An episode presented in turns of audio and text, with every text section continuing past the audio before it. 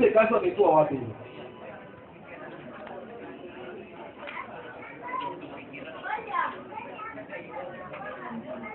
Unaona yule jamaa ameenda umra eh, alikuwa hana pesa ya mchanga.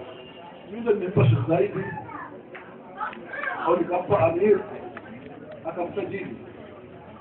Maskini atatoa pesa kwenda umra yule?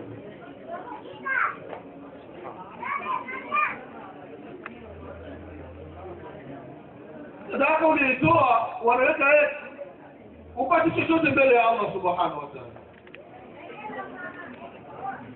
Muislamu kuwa na sadaka ya siri. Muislamu unapotumia meseji kwamba sehemu fulani kuna darsa, darsa la shaa kila mwezi au kila baada ya wiki mbili. Muislamu ukipata meseji fanya tajididi ya nia. Kuna baadhi ya watu wanakuja kwenye darsa hawapati thawabu, inakuwa ni ada tu. Kwamba ninakuja ili Sheikh Zaidi anione, ili Sheikh Saidi anione, ili mtu fulani anione. Basi. Kuna wengine baada ya kupata message mpaka kufika kwenye darasa ni thawabu juu ya thawabu wanapata. Nia waislamu. Ukiweka nia kila hatua moja unayopiga mwenyezi mungu anakuandikia thawabu. Hatua ya pili mwenyezi mungu anafuta dhambi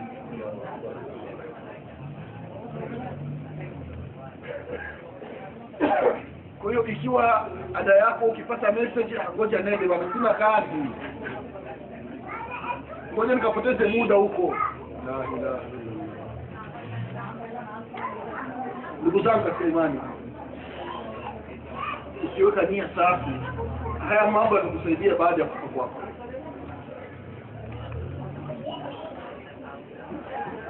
Ndugu yetu ametoweka tunataraji labda siku ya leo tungekuwa naye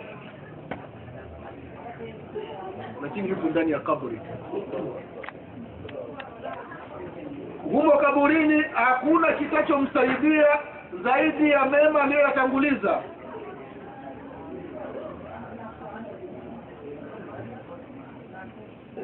Mtu yuko ndani ya kaburi ndani ya mwanandani watu wamekuwekea tani za udongo. Watu wanaondoka. Baada ya kuondoka wanaingia malaika. Wana ndani na kaburi lenyewe linatanuliwa linakuwa kubwa. Madul basar yani sehemu ambayo macho yako yanaishia ndio kaburi linakuwa ukubwa wake. Unasimamishwa ndani ya kaburi umelazwa unasimamishwa na malaika.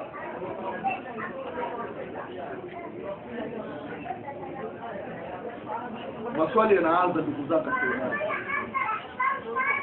maswali ambayo kila mmoja wetu akiulizwa anayataja anafahamu majibu yake. Lakini unapokuwa ndani ya kabri ndio maana akaitwa ni maisha ya barzakh. Yani sio duniani wala sio akhera ni kati kwa kati kama duniani uliishi vizuri haya maswali utayajibu maswali ya kawaida. Man rabbuk nani mola wako? Ulikuwa unaswali swala tano.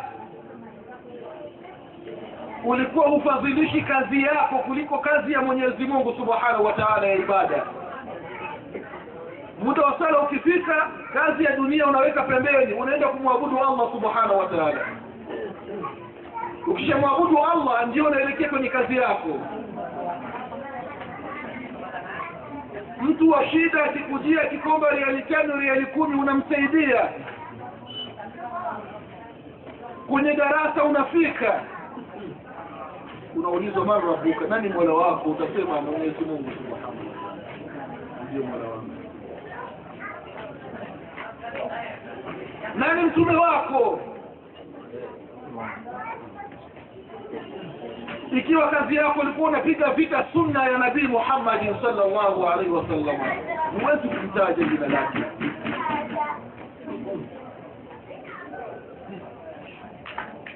Unaambiwa kitu fulani alifanya mtume sallallahu alaihi wasallam unasema hapana mimi sifanyi wala mimi sitaki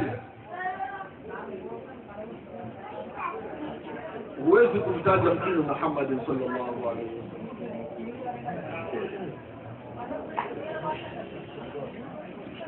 Imamu lbukhari rahimahullah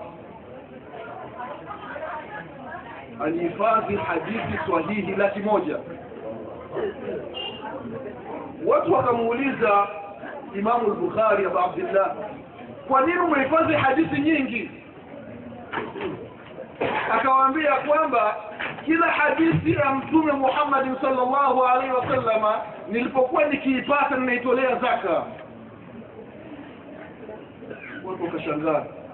Namna gani ulikuwa ukitolea zaka hadithi ya mtume salllahu alaihi wasallam? Akawaambia kwamba kila hadithi niliyokuwa nikiipata basi ninaifanyia kazi. Ndiyo kuitolea zaka hadithi ya mtume muhammadin salllahu alaihi wasallam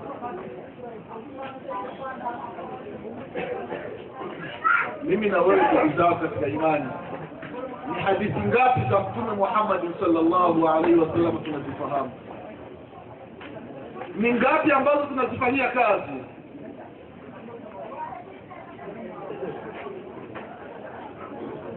Ndugu zangu katika imani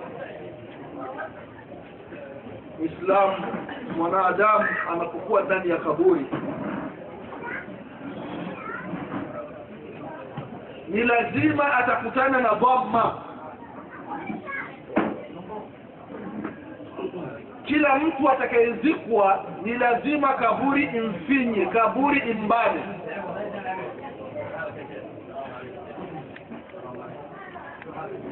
Makafiri ndiyo usisemi washirikina ndiyo usisemi. Hata tahtalifa dhulaahu mpaka mbavu zao zinatoshana mbavu ya kulia yaenda kushoto mbavu ya kushoto yaende kulia. Kaburi inakufinya. Na vile vile waislamu ambao ni wema wenye kufanya mambo mema akizikwa ndani ya kaburi yake kaburi itambana. Anasema mtume Muhammad sallallahu alaihi wasallama walau naja minha ahad la naja minha Sa'd bin Muadh kama pangelikuwa na mtu ambaye angeokoka na adhabu ya kaburi na kufinywa na kaburi kama angelitokea basi ingelikuwa ni Saad bin Muadh alipokufa Sa'd bin Muadh katika mji wa Madina alipata majeraha katika vita vya Uhud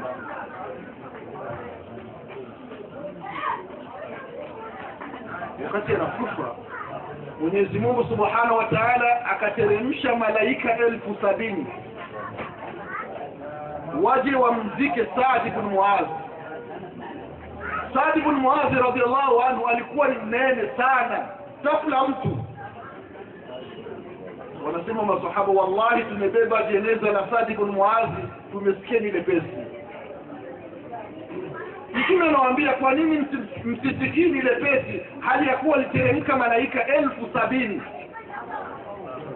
Mtume sallallahu alaihi wasallama alikuwa amevaa msuli. Mtume anaenda anakimbia, anawaambia masahaba, ninawahi katika kumzika Saadi ili malaika wasinitangulie. Saadi radiallahu anhu kupata hii takrima kutoka kwa Allah subhanahu wa ta'ala, malaika elfu sabini wanateremka kuja kumzika mwanadamu. Kafanya nini Saadi bin Muazi radhiallahu anhu?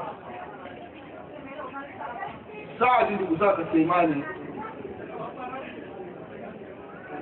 alipokuwa akisikia maneno ya Mwenyezi Mungu Subhanahu wa Ta'ala au maneno ya Mtume Muhammadin sallallahu alaihi wasallam harejee nyuma. Mungu kasema tufanye, anafanya. Mungu kasema tusifanye, anaacha. Mtume akasema hii ni sunna, fanyeni, watu wanafanya, anafanya. Saadi radhiallahu anhu akapata bishara, lakini pamoja na wema aliyokuwa nao alipata misukosuko katika kaburi lake.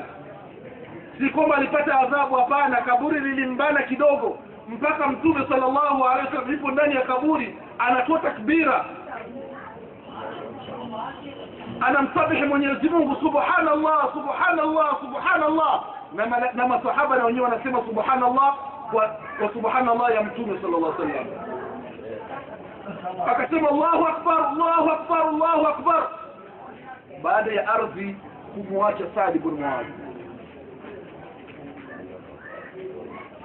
hao ni masahaba radhiallahu anhu. Wamebashiriwa pepo wanatembea katika mgongo wa ardhi. Itakuwaje mimi na wewe ndugu zako katika imani? Madhambi usiku na mchana. Unaamka kwenye madhambi unashinda kwenye madhambi unalala kwenye madhambi. Muislamu unashindwa kurekodi aya za Qur'ani katika simu yako, unarekodi miziki Muislamu, unaweka taarabu kwenye simu yako. Mmoja ananiambia kwamba bila kusikiliza taarabu usiku hapati usingizi vizuri. Muislamu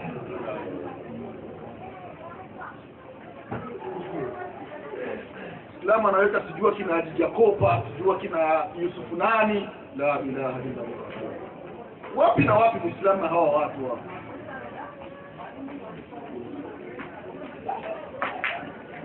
Kuweka Qur'an weka mawaidha.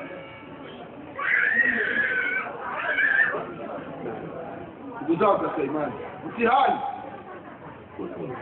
Amalu salih waislam ndio zitatusaidia mbele ya safari. Na ujitahidi mwislamu uwe na amali salih za siri. Ni baina yako na baina ya Mwenyezi Mungu Subhanahu wa ndio ni kujua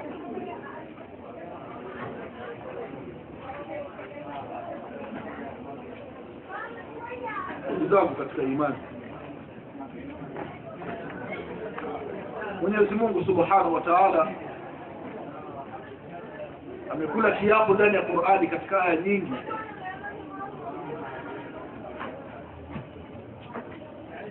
Na akathibitisha ya kwamba albaqa'u la yeye peke yake ndio atakayebaki. Kullu man alayha fani kullu nafsin dha'iqatul maut. Kullu shay'in halikun illa wajha. Ikiwa viumbe watakufa wataondoka kwa nini tusifanye istidadi ndugu zangu katika imani kufanya maandalizi? Nasiseme kwamba mimi bado kijana. Ndio fikra ilikuwa zamani kwamba vijana wanachelewa kufa wazee wazee wanatangulia kufa sababu wameshakula chumvi sana nini? Ikiwa kapumzika kaburini hapana.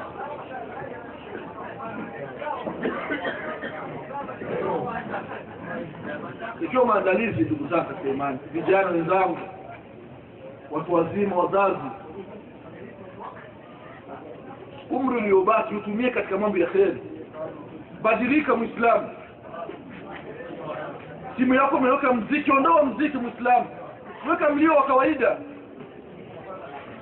Umerekodi mambo ya ajabu ajabu kwenye simu yako. Futa muislamu weka mambo nafi ya mambo mazuri. Ulikuwa unafanya tahauli katika swala ni mvivu wa swala. Anza muislamu kufanya jiddi jitahidi muislamu.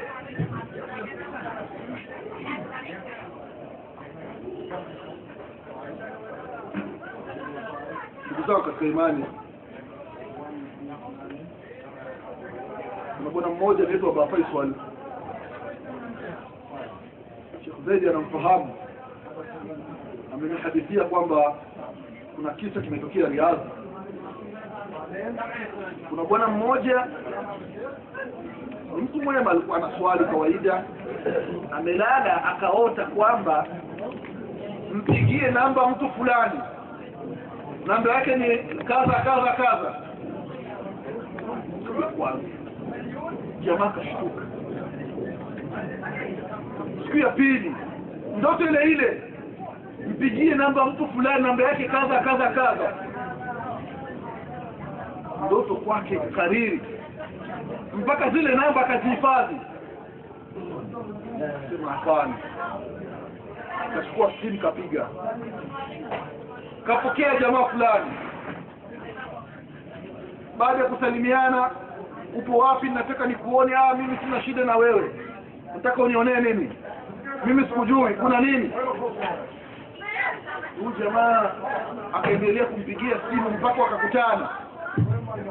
Walipokutana huyu ambaye alikuwa anaota akamwona huyu jamaa ni mtu wa kawaida.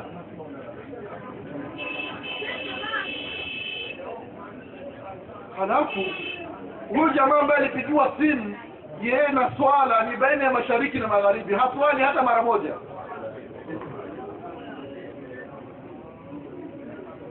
Wakafanya alaka urafiki. Walikuwa wanatembeleana. Huyu aliyeota akamwambia mwenzake ya kwamba naomba twende tukafanye umra. Huyo akasema hapana mimi siendi huyo anaikataa hajawahi kwenda umra hata mara moja. Sio hija umra hajawahi kwenda. Na anaambiwa aende kufanya umra anakataa. Jamaa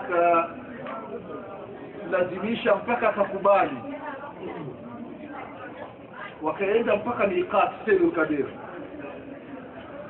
kufika miqat.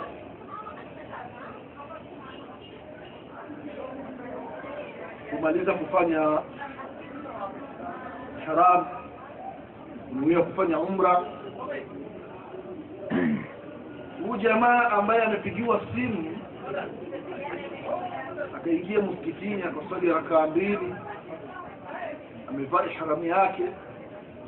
Alipofika kwenye sijida akalia sana. Huyu akamsubiri nje mpaka akaona amekawia kumfuata akamkuta tu kwenye simida amelia analia mpaka kapeti imeroana kwa machozi. Jamaa akainuka akatoa salamu akapanda gari wanaelekea maka wanaenda wanaongea anaweza kwa nini umekuwa unalia pale? Huyo anamwambia kwamba na zaidi ya miaka ishirini sijawahi kuweka kichwa changu chini kumsujudia mwenyezi mungu subhanahu wa zaidi ya miaka ishirini.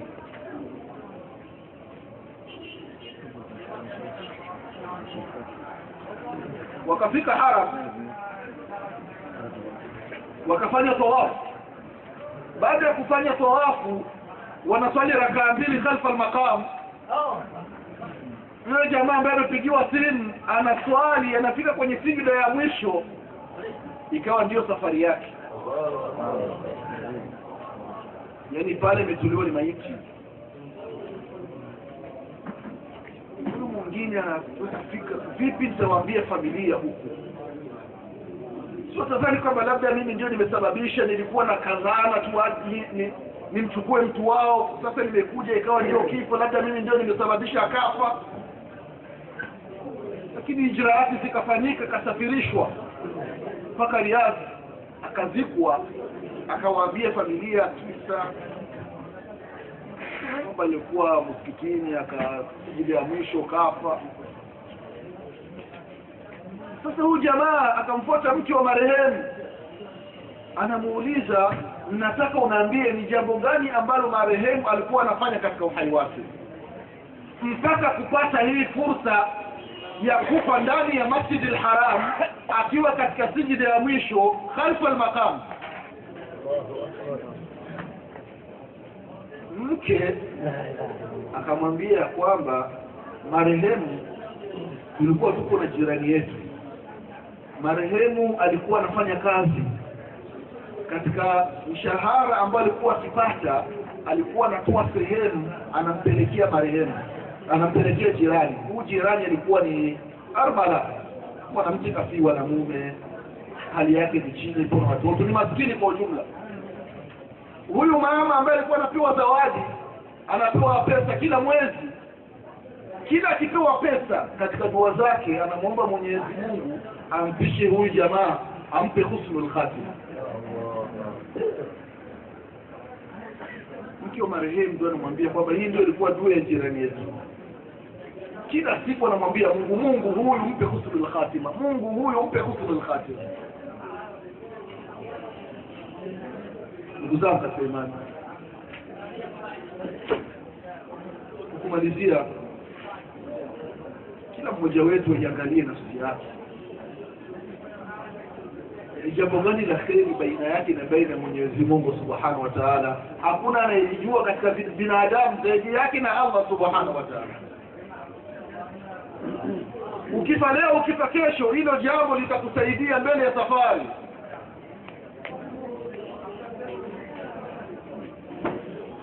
Niangalie nafsi yako. Naangalia uwezo aliokupa mwenyezi mungu. Hali ulionayo. Jifanyie husnu amalu saleh ukafanya jambo dogo ikawa ndio sababu kukupandisha daraja